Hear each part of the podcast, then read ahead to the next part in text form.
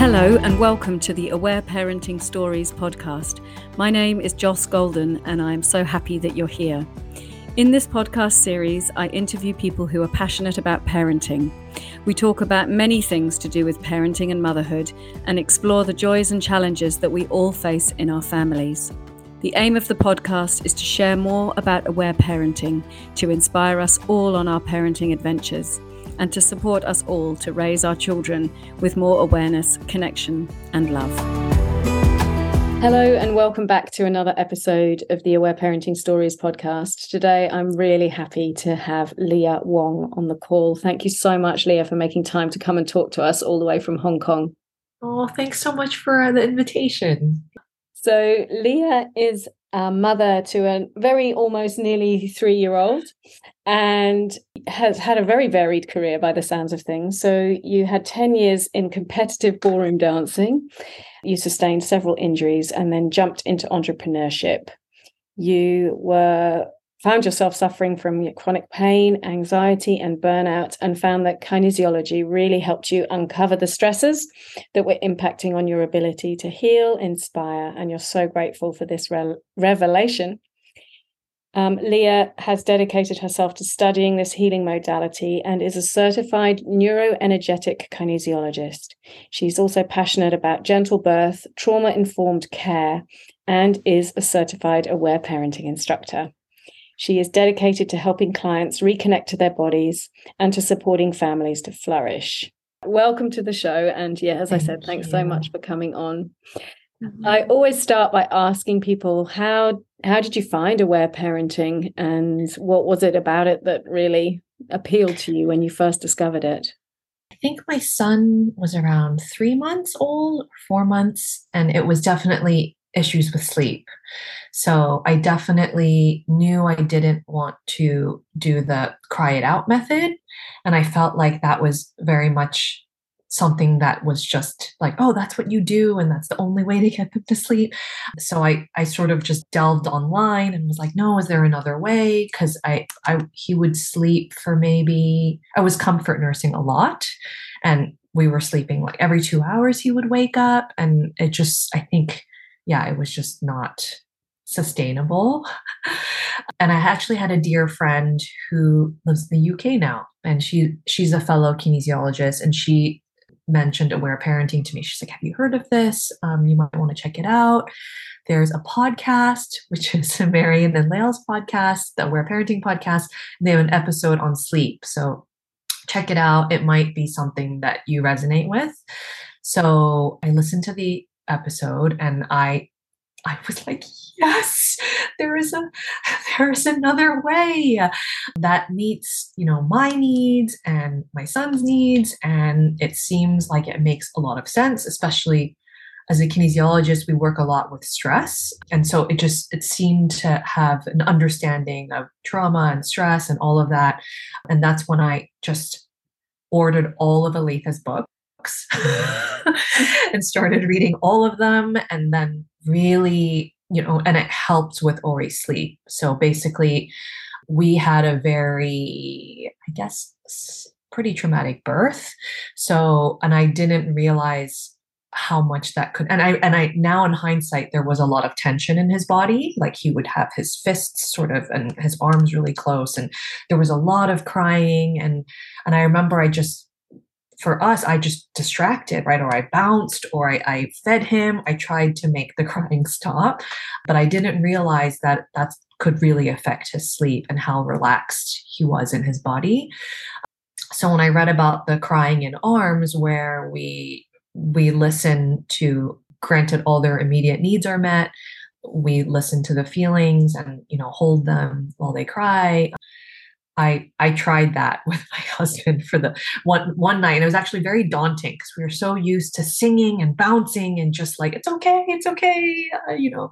And he cried for about 45 minutes and it was very actually it was very difficult to just sort of hold him and and not do anything but listen but then amazingly he fell asleep in my arms and he was the most relaxed that i'd ever seen him like arms like just sort of like cactus arms and he slept through the night. And that's when I was like, this is it. Why don't more people know about this? This is amazing. And yeah, then I decided to become an aware parenting instructor. So, and delve into it more deeply. So that's how I came across it.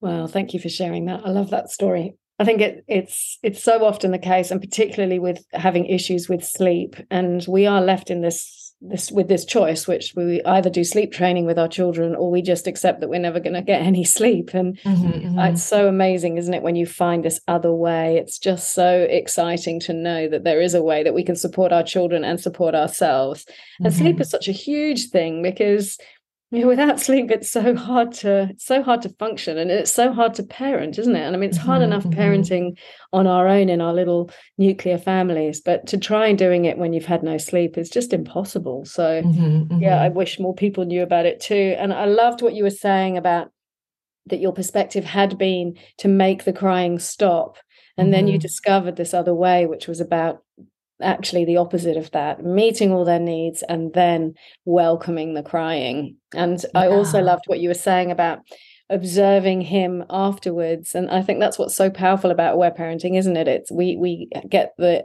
information that we need and we get the support to implement it in our families and then we get to observe our children and we can see so clearly after using some of these techniques in aware parenting how mm-hmm. much better they feel and, and like mm-hmm. you were mm-hmm. saying his whole body was just open and relaxed. And it's such a sharp contrast to that tightness, those closed fists, that mm-hmm. agitation, mm-hmm. that that mm-hmm. um, stress and tension you see in their bodies. So yeah, mm-hmm. so helpful.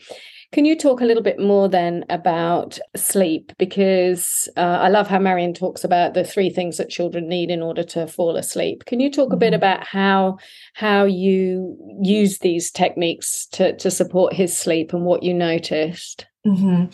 I think the biggest thing that, I mean, the biggest change was really listening to the feelings because we were either feeding which and, and at that point i realized he wasn't hungry because i'm like he's i don't think he's hungry every two hours in the middle of the night especially when he's this he's like four months old like i don't think he should be eating like this often i mean not it just was something that i knew uh, it wasn't it wasn't serving him because he was also like uncomfortable and but so we were either feeding him or bouncing him or distracting in that way. And i think for me it was much more okay meeting those needs making sure that yes he he he was feeding very regularly he was eating regularly he was you know there wasn't anything that was uncomfortable you know so I, I had to really reassure myself i had to go through the checklist in my mind because i think i don't know if this is for other people but i definitely felt like for me there was a bit of conditioning that like when children cry it's bad like we mm. need to mm. fix so like or babies cry we need to make it stop. So we have to shush them or they're unhappy or something is really wrong or they're hungry. It's and and yes the crying communicates an immediate need but it also i think the idea that was like what changed really changed things for me was that it can communicate an immediate need but it can also communicate feelings. And i i guess with children for some reason maybe it's conditioning or the way our culture sees crying in children but it had never really occurred to me like for a baby. You know i was like oh actually that does make sense. Because even in kinesiology with clients like sometimes they'll have a good cry and they'll feel better afterwards. And and I don't try to stop them from crying in a session. In fact, it's very welcome. So I was like, why wouldn't it be like that for a baby or a child? You know, and so for me, that was the one of the key ways that I started to support him when when he was when he did have that that sort of fussiness and I knew he wasn't hungry. I knew he had a clean nappy. I knew like, you know, he wasn't too cold, he wasn't too hot. Then was like, okay, these must be big feelings. So then I just would hold him and, you know, I'm listening, I'm here. And that really made a big difference. There was a lot of crying in the beginning because I think we were catching up. Because even we we had a very sort of, as I mentioned, like a traumatic birth. And then we were also separated for around 24 hours after the birth. So I know there were, I mean, I had a lot of big feelings. So I, I guess, you know, he he had a lot of catch up crying to do. But after that, he was, he's been also totally different you know like it was a he was sleeping he was relaxed and sleep was no longer an issue and i really felt like wow like you can you know you can still really value attachment style parenting and still have all that closeness and support them in that way without yeah in a way that i didn't think before because like you said we you think there's two options like you either are the attachment style parenting or you you decide to choose to do sleep training and then there's like so but when you decide to do the attachment style parenting it's like okay well you don't sleep you just that's how it is. And so i just really noticed a big change in him as well most specifically with sleep but also i would say yeah just in terms of being cooperative as well being more aware in terms of like just being much more aware what's happening around him. So and i could kind now when i look back on photos as well i can sort of see there's it's he seems different during those first few months where we you know i didn't listen to the crying and i didn't and now he just also seems much more relaxed. And when i sometimes it creeps up on me now because he's older and maybe he has different ways of expressing the big feelings as opposed to me holding him when he was a baby and i can sort of tell like when they're brewing like things you know, like say if he starts to throw things or, um, and then I'm like, oh, wow, I feel like they're, now I see it differently as opposed to like, oh, like, why is he doing this? Now I'm like, oh, okay, that, that makes sense. Yes, he, he probably has some big feelings that need to come out at some point or need to be expressed at some point, or I have to do some listening or, yeah. So I love how you explain that. That's really, really helpful. And I think there is this real understanding that yeah we need to stop a child from crying and uh, if we stop their crying then we're also stopping the source of their crying and we're yeah but actually we're not it's such a powerful difference between yeah actually allowing them to cry and thereby getting mm-hmm. getting rid of that that source of the, the distress for them mm-hmm. and when you mm-hmm. understand it and once you've seen it in action with your children it's it's so it's so obvious isn't it yeah yeah and i think um, but i think culturally sometimes it can be a bit i don't know for yeah maybe this is a generalization but also in an asian culture it's also a little bit yeah it's it's different to what i grew up with as opposed to like not as I guess feelings are not as supported as openly. I, am sure as with many other cultures as well. So I realized I had a lot of that to sort of decondition from. So mm. yeah. And and how do you support parents with that process? Is there a is there a big aware parenting community in or is there any aware parenting community in, in Hong Kong? I mean I made an effort to start one in mm-hmm. Hong Kong. I think Aletha's books are in Mandarin and now they're in China, or I think it's maybe one is published in Taiwan. There are they are available in Chinese, and I started a small group here, just kind of talking about it or offering support. I think the biggest thing for parents and the biggest thing that was help, most helpful for me was having the listening for me. You know, so like the empathic listening or having someone to talk to that really helped me with support listening to Ori's feelings. Um, mm. Yeah. Mm. So I try to do that with parents as well, just really hear where they're at. Lots of love and compassion. Yes, that's so crucial, isn't it? And I think, yeah, mm. for many of us who didn't receive this ourselves, it can be quite hard to know what compassion actually looks like and what compassion sounds like. And so when we are mm. receiving it ourselves, not only is it building our capacity to be able to be, feel more resourced to support our children, but it's also giving us a really powerful new understanding of this new language that we need to learn to speak for ourselves and, and for our children too. So, mm-hmm. yeah, that's really mm-hmm. helpful. And I love that you said as well that you ordered all the books because I find, you know, lots of people are coming to Aware Parenting now through Marion and Lael's beautiful podcast and, and from all the other podcasts that are around, mm-hmm. which is wonderful but I think that the understanding that you get about the theoretical background from reading her books is just priceless. Mm-hmm, mm-hmm. Do you have a favorite of her books? Um, I I still love the Aware Baby because that was the first one, and I I remember I had like all the little I flagged all the little pages because I was like, oh, it has the answers for me for everything, like yeah. feeding, sleep, like you know. So and just the way it's organized. So for me, I I when I came across it, I yeah I found it so helpful um, and also just yeah the way she explains things and mm, yeah it's really priceless. Yeah So, what about things like the play aspect? Because obviously, attachment play is a big part, and attachment play is another one of her wonderful books. How did you how did you go about sort of incorporating that into your life with your son, and and seeing that helping him, supporting him to heal as well? Mm-hmm. So, I I found myself much more drawn to listening to the big feelings, and I'm not I've realized I'm not that great at play. it's something that I really had to have support with. Mm-hmm. So, like, you know, the an aware parenting, the community has been so helpful. And I worked with um, Rebecca Shake, who's a level yeah. two instructor.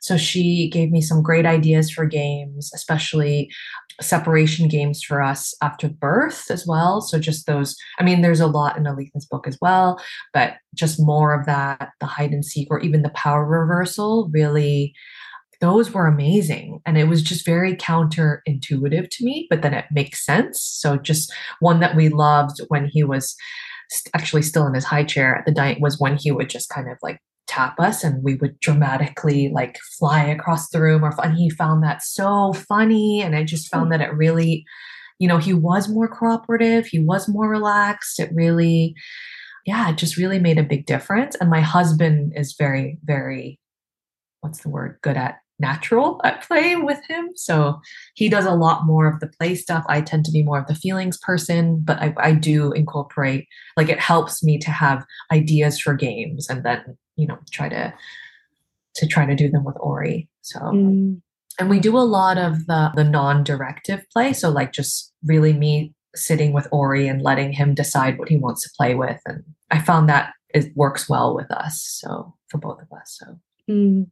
Yeah, that's yeah. such a beautiful one, isn't it? And that continues throughout their lives. I mean, my kids are grown up now, and well, my son's not grown up. My daughter's close, close behind him, but we still do that special time, that non-directive time together, and it's just so, it's just so lovely, and it's been so powerful throughout this process. And it's just, it's such a beautiful way to connect and to create mm-hmm. that emotional safety, but also to give all those opportunities for them to just bring up whatever it is that they need to work through and, and to mm-hmm. for us to learn to trust and observe and offer them our presence and that can be difficult too can't it when we're tired and, and sleep deprived and juggling lots mm-hmm. of other roles sometimes it are, is hard to bring our full presence there do you have you been do you use a timer and that kind of thing when you're doing these these things with i them? actually don't but sometimes i'm aware of it like if it, i find it if i am feeling a little less resourced then I will look at the clock and I'm like, okay, from now, like for 15 minutes, I'm going to just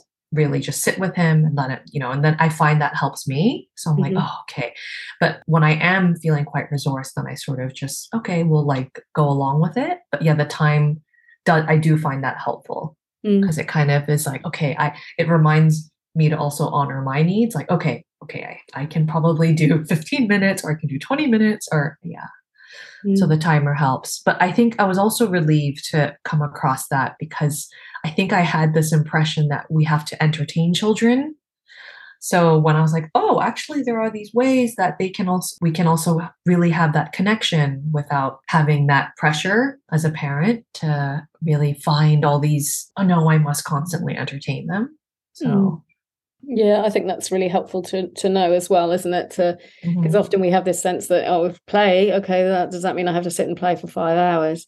Mm-hmm, but mm-hmm. yeah, no, it's a very different approach where it's really it's finite, and that way we can give them our attention. And then, yeah. of course, at the end, if they have feelings about that, we can listen to their feelings, and we don't have to make it different, and we don't have to placate or distract or mm-hmm, carry mm-hmm, on or mm-hmm, any of those things. We can just listen to their feelings, and at the end of that process, having had that lovely connection, and then if there are feelings to come, having had those feelings heard, our children are just so delightfully relaxed and back in balance again. So it's such yeah. a it's such a beautiful tool to to to bring that connection and to support them, isn't it?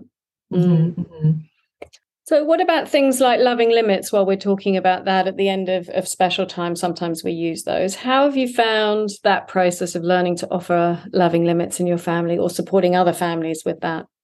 Oh my gosh. Okay. So this is another reason why I love aware parenting because I feel like it gave me all these, I wouldn't say it's structure, but like almost like this philosophy or I guess guidelines that re- I really found helpful because I think because I had a slightly more authoritarian upbringing that I was on the permissive end myself and i found it actually a bit difficult to i was like oh i don't know how to set these limits without not without being authoritarian. So the loving limits really gave me that direction.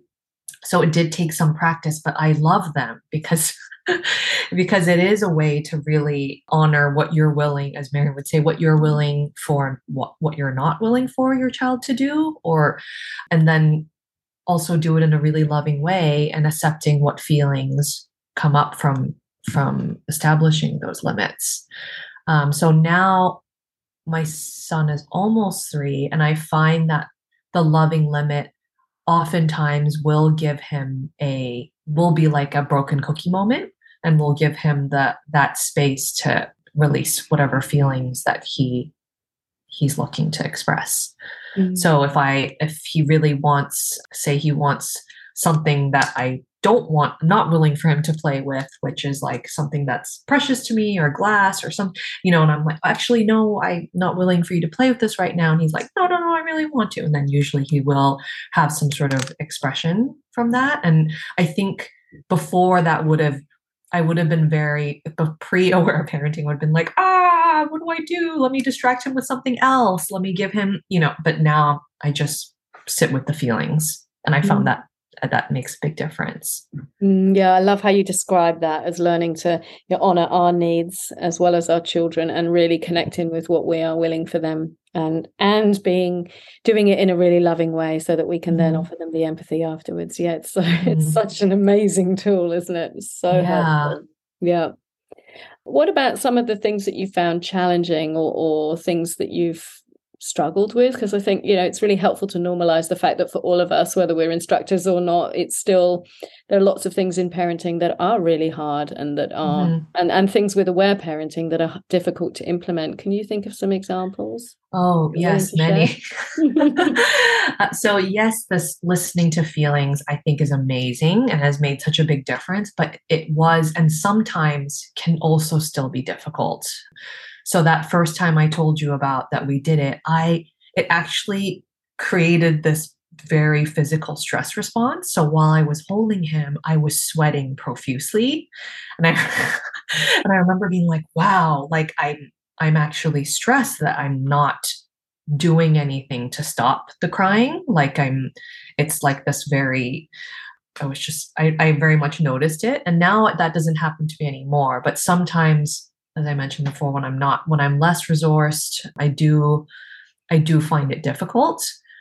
And another thing that I actually find a little challenging sometimes is, I mean, I identify as a, a highly sensitive person, and I think my son is as well. But it's funny because you think that I would be very, there are moments where I also find that challenging. Say, he's on the playground and there's a lot of children and he's overwhelmed and then he he's sitting on the top of the slide and he doesn't come down the slide because he's overwhelmed and there's like a line of children and i'm like ori just come down the slide. You know even though i know he's he's like ah but i think there's also this part of me that has been that also maybe sh- not doesn't fully accept that part of myself. So sometimes those moments can be challenging so that and and i and i really i mean i love I, I, do deeply appreciate sensitivity but it's something that i've also had to accept about myself. So and and i do find those moments a little bit challenging Mm. Oh. Mm. Yeah, I mean, it's usually, well, it's often the case that it's things that are coming up for us that are yeah. also really stressful and difficult for us that we find hardest in, in our parenting. And uh, it's such a gift that aware parenting allows us to go on this parallel healing journey with our children, but it does make it really hard for us to be, you know, healing ourselves and supporting ourselves mm-hmm. with that process whilst we're also supporting our children to do the same. How, how mm-hmm. have you mm-hmm. supported yourself with your healing? Anything that you're willing to share about that process? Obviously, your yes. kinesiology, I'm sure, has been really really helpful in that. That has been very, very helpful. But yes, I find that it's exactly what you said. It's a parallel journey. And it does like those moments where I'm like, just go down the slide already, or stop being so sensitive, or like that. I, I'm aware of those thoughts. And I'm like, oh, wow. Like, I, there's some acceptance and love and compassion for myself that needs to sort of yeah i need to make space for. Um kinesiology has been very helpful. Having an empathy buddy has been really helpful. So i have a few empathy buddies and that has just been life changing and as i mentioned too working with rebecca shake has been so helpful. I've been doing getting a lot of support. I think i realized after becoming a parent that i need a lot of support. I think yeah I, i'm sure other people maybe feel the same or maybe we don't realize sometimes how much we actually need or we feel bad about it. Like uh, I, have had moments where i'm like do i really need it but then sometimes i'm like i do because it makes such a big difference. Like so yes having i've had like little weekly check-in sessions with when i first started implementing aware parenting with rebecca shake so they were like 30 minute sessions a week just to kind of check in and yeah, it was just so helpful to have someone there to, you know, yeah, it's, you know, yes, it can be hard. And I totally hear that it was hard, but, you know, like just sort of having that encouraging voice. Um, yeah. And of course, kinesiology has been great when I feel like things are bubbling up a little bit for me. And craniosacral therapy has also been like things that kind of soothe my nervous system. Uh, I found have been really helpful. So those are sort of the rotation of things that, yeah, I would I'll turn to. And I'm also part of the Marion's Aware Parenting Instructor Mentoring course. So just having that group, knowing that that group is there is also is really lovely to be a part of. Mm. Yeah, I, I, love that normalizing, that sense of normalizing the need for support that we all have, mm-hmm. and that that is an ongoing part of our life. And yeah, like you, I've, I've had a listening partner for pretty much the whole duration, and I still have weekly sessions with my listening partner. And it's just, mm-hmm. it's such a helpful process. And I always try and explain it to clients that you start these conversations with your listening partner where you're just full of fear and feelings and worry and doubts and questions and overwhelm and then you end this mm-hmm. conversation with a real sense of calm clarity about what mm-hmm. you're going to do what what what the what you're really feeling what you're really believing about what's going on and it's just so transformative and it's free. Yeah. Amazing. And obviously to get support from marion and rebecca would have been would have been really amazing and i loved what you were saying as well about bringing in the nervous system because i think you know, often as parents, we've spent our whole lives in these sort of aroused nervous system patterns or in this dissociation state or in some kind of combination of the two. And mm-hmm. then when we realize we become aware of that and we realize how important it is for us to take steps to deliberately bring our nervous system back into balance. So, as mm-hmm. well as the listening to feeling stuff, it's also about I suppose in, in aware parenting, we would call it meeting our needs, but it's really mm. about ensuring that we do have these needs to to mm-hmm. calm ourselves down, to to reset our nervous systems, to make us feel. Mm. And it's not that spiritual bypassing thing; it's actually just taking care of ourselves and modeling yeah. that to our children too. Yeah. And I love that my children know that they need to, they have that awareness and that insight to check in with themselves and, and to see how they're feeling and to know when they need to be taking extra care or reaching out for more support and all of those sorts of things. And they haven't had to unlearn all this stuff that mm-hmm. there's something wrong with mm-hmm. us if we need support. They just mm-hmm. know. They just know when they need support and they know to ask for it. And I really mm-hmm. love that about this approach as well. Yeah, I think no, you're absolutely right about being you know being comfortable or normalizing that support because there were a few moments in the I think early on and some like where I did question you know that because I'm like oh wow lots of people don't get the parents especially get this support. Am I you know is there something wrong with me that I but now I'm like oh it just works for me. It works for Ori the family and I I yeah I'm very grateful for it. Absolutely. And I want him to feel like if he ever needs it, that he's comfortable doing it, asking for support as well. So, yeah. And I mean, I, our children will just mm-hmm. do learn to do that because they have been supported in these ways and because they've seen us reaching out for mm-hmm. support too. Yeah, such a such a great modeling for them. Mm-hmm. What about things like have you had challenges with your family, perhaps not being on board or explaining it to them? And people often talk, clients often talk about that either issues with their partner, not really understanding the approach, or their parents or their friends. How have you navigated all that? My partner is actually very supportive of the approach. So I think at that point we were both very wanting sleep So he's like, I will try anything. so, and then when it worked, it was like, wow, this is amazing. So I've been very lucky that he's been very supportive of um, aware parenting and also, you know, listens to feelings and the play. For my parents, it's been a little bit challenging. So I think there is a lot of, and it's taken me a while because it was it's taken me a while to accept that it was challenging for them because I think in the beginning I was like, wow, I feel this is amazing. How can you not see it? But I think it's the hardest part for them is the feelings. Like it is, it is very much either distracting or yeah, like the belief that something is wrong. So it's it's a bit, you know, tricky that one to navigate. And but I've I guess I'm still working on, or I, I've learned now a little bit more that I'm seeing you know where they're coming from and, and you know being compassionate with that as well. And i and i do try to explain it but there is there is such a strong cultural association with like if your child cries something is wrong. You're doing something wrong. Mm. you know like it you need to fix it. It's something that you know yeah so i think that's also been challenging for them so when they when they see me listen to feelings i think it can also be difficult so Mm, yeah. Yeah. So that's been a little tricky to navigate. Yeah.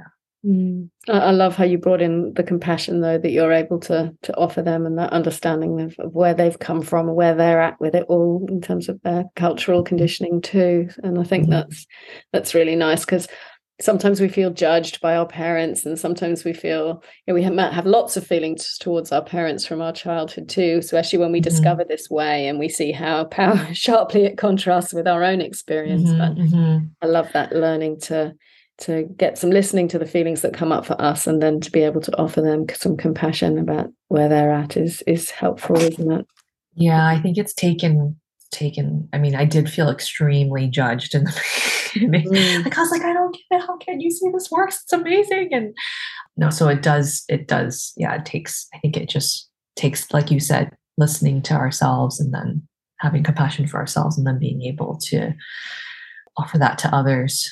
So, mm. yeah. yeah. Anything else that you found challenging? Like I suppose your son's pretty young so you may not have the screen issue yet but anything oh. else that's hard. We have the screen. I'm like, we yeah. still the screens are so enticing that yes. I yes, that that is a little hard. Sometimes we do loving limits around that because he'll see that I'm checking something and he wants to see it, or even when we play music sometimes on it, he wants to, you know. So sometimes that's a bit challenging. Or other people showing them screens, that's a little challenging as well too.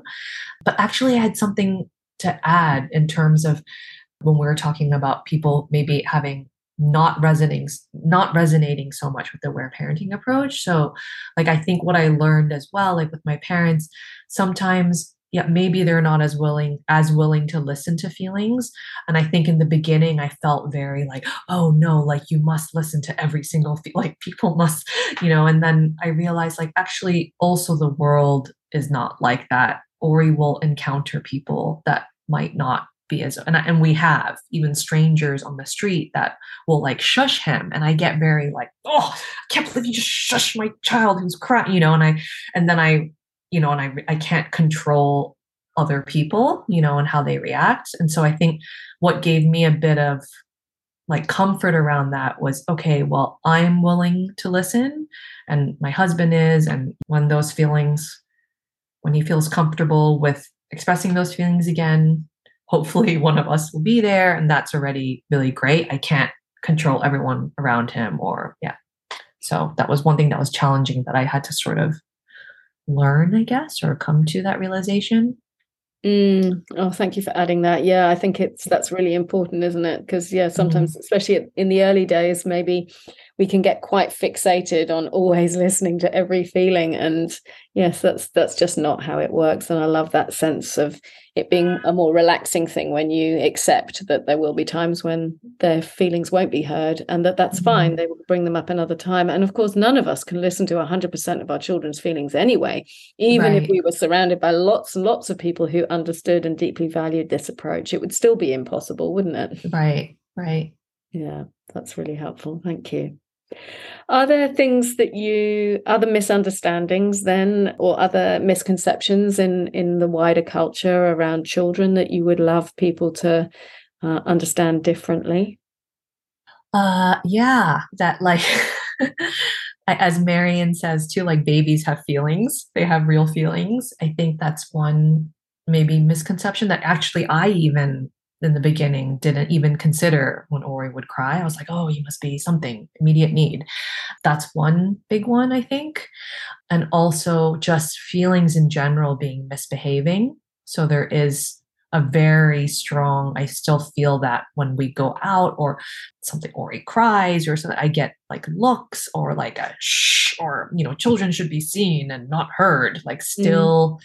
still that energy is a bit there and I wish it wasn't like that. mm. Not that, you know, I mean, yeah, I just wish it was a little bit less like, mm.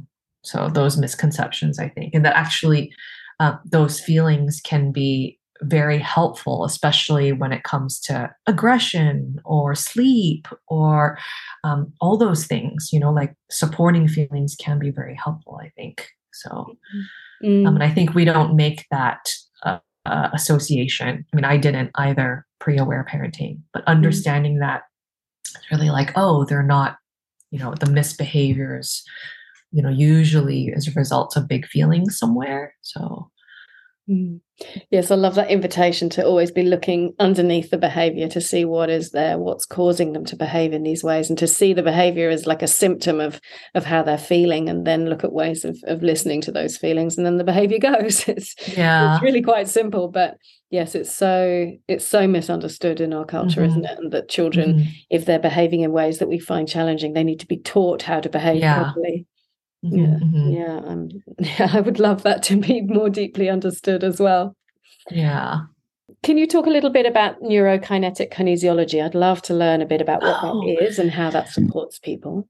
So kinesiology is the, the type I do is actually based on muscle testing. So it's basically just checking basically stress in the muscle. So and then by that since since the muscle response is a nervous system response, we can kind of see which areas of the body might be in need of balance, whether some muscles are over facilitated like they're too tight or they're they actually don't hold at all, so they're quote unquote weak.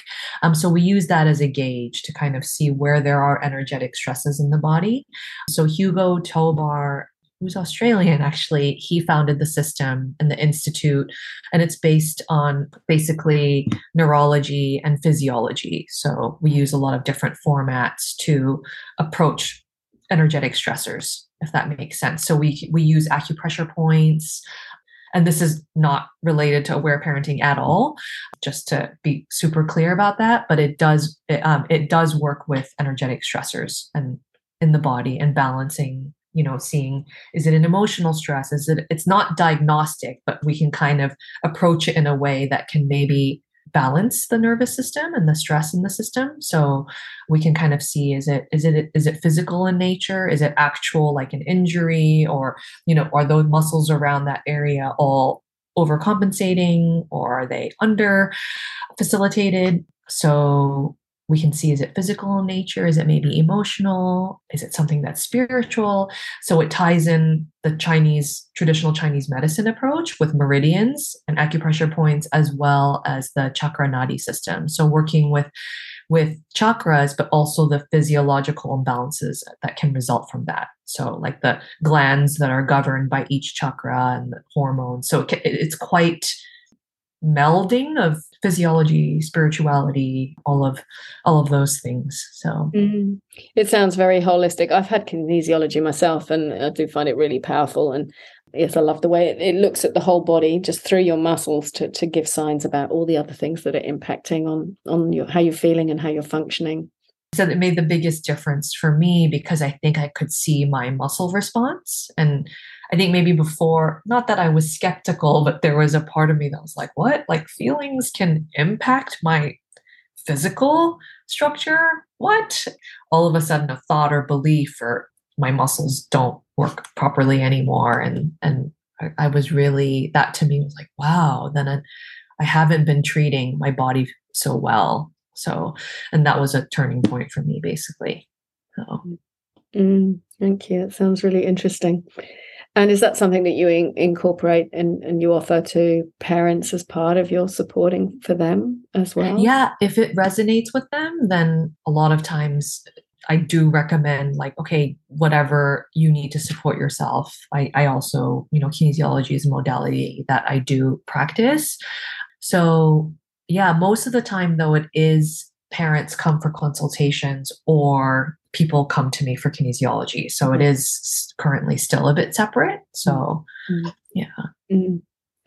Great. And and what about your sort of visions for aware parenting? Because it seems to be really growing. This year has been huge yeah. for aware parenting. It seems like so many more people have come into the community, which is wonderful. How how do you see it changing over the course of the next few years and how would you love it to be? Oh, I just would love it to be in schools everywhere. and just much more um yeah, like the to see it in systems, like implemented in systems as well, just like the rewards and the punishments, that whole aspect as well. And just more people talking about it, I think, and sharing their experience. Like what you're doing with the podcast, I think is great because then people can really hear, like, oh, that I think it's hard sometimes to grasp it like theoretically, but then if you hear how it, people actually their stories with it, how they came across it, how it helped them, I think it it has a really it, it is something that's that has so many beautiful aspects in it in terms of like yeah loving limits rewards and punishments all of the you know the non-punitive dis- discipline aspect the big feelings the attachment play all of that can just really yeah i really think it's transformative for mm. the world so mm. yeah so it's so nice you think of it in your little micro family, but actually it has this huge potential impact to the whole world, really. Mm-hmm, mm-hmm. Yeah. Mm, so powerful. So, how can people find out more about you? What's your website? What do you offer? That kind of thing. Would you like to share? Uh, sure. My website is raisingorion.com. That's O R I O N. And I'm on Instagram under Lia J. Wong and my offerings are all on my website. Uh, at the moment, it's mainly kinesiology and aware parenting consultations. I do like writing, so I have some blog posts, and I also have a podcast as well. So that has two episodes, and we'll hopefully have more um, at some point. So great. I'll put all those links in the in the show description. And the last thing I always ask people is if you could go back to the beginning of this process and tell yourself something that you, or, or, what would you love to have known at the beginning that you now deeply understand, having practiced this for a few years with your family? What would have been really helpful to, to deeply know at the beginning of the process?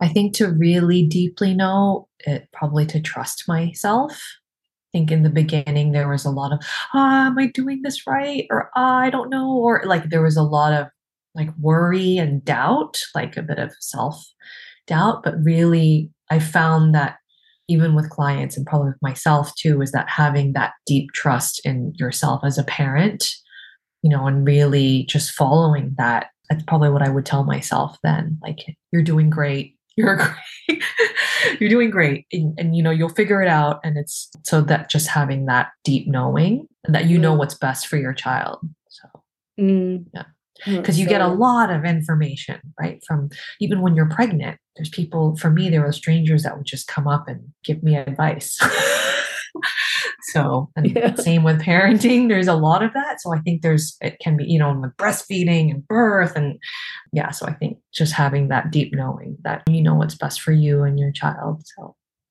Mm, i love that. Yeah absolutely. And I think that's a really powerful and empowering message for, for parents to to mm. understand. You can trust yourself, you can trust your child, you know what's yeah. best and yeah. and that's that's just it's a completely different way isn't it because so mm-hmm. many other approaches and so much of the other information is about you know we're the experts and we're telling you how to do it but with aware mm-hmm. parenting we're really really encouraging people to tune in to mm-hmm. themselves mm-hmm. and to observe their children and then to to decide what works for their own unique families because of course we mm-hmm. are all on a on our own unique journeys and it looks yeah. different in every family doesn't it definitely mm. yeah Oh, that's so beautiful. Is there anything that you haven't had the chance to share that you would love to speak that we haven't had a chance to talk about? I think that is it. Yeah. Oh, great. Well, thank you so much for making time to come on and share your experiences and your Mm. reflections on the process. It is so helpful for people to understand all the different ways that this can look. And I'm, I'm just so grateful for your time. Thank you. Oh, thanks for having me, Joss. Thank you for joining me on Aware Parenting Stories. I hope you enjoyed this episode. To find out more, please visit my website www.awareparenting.com.au and follow me on social media at Aware Parenting with Joss. I wish you much connection and love on your parenting adventures.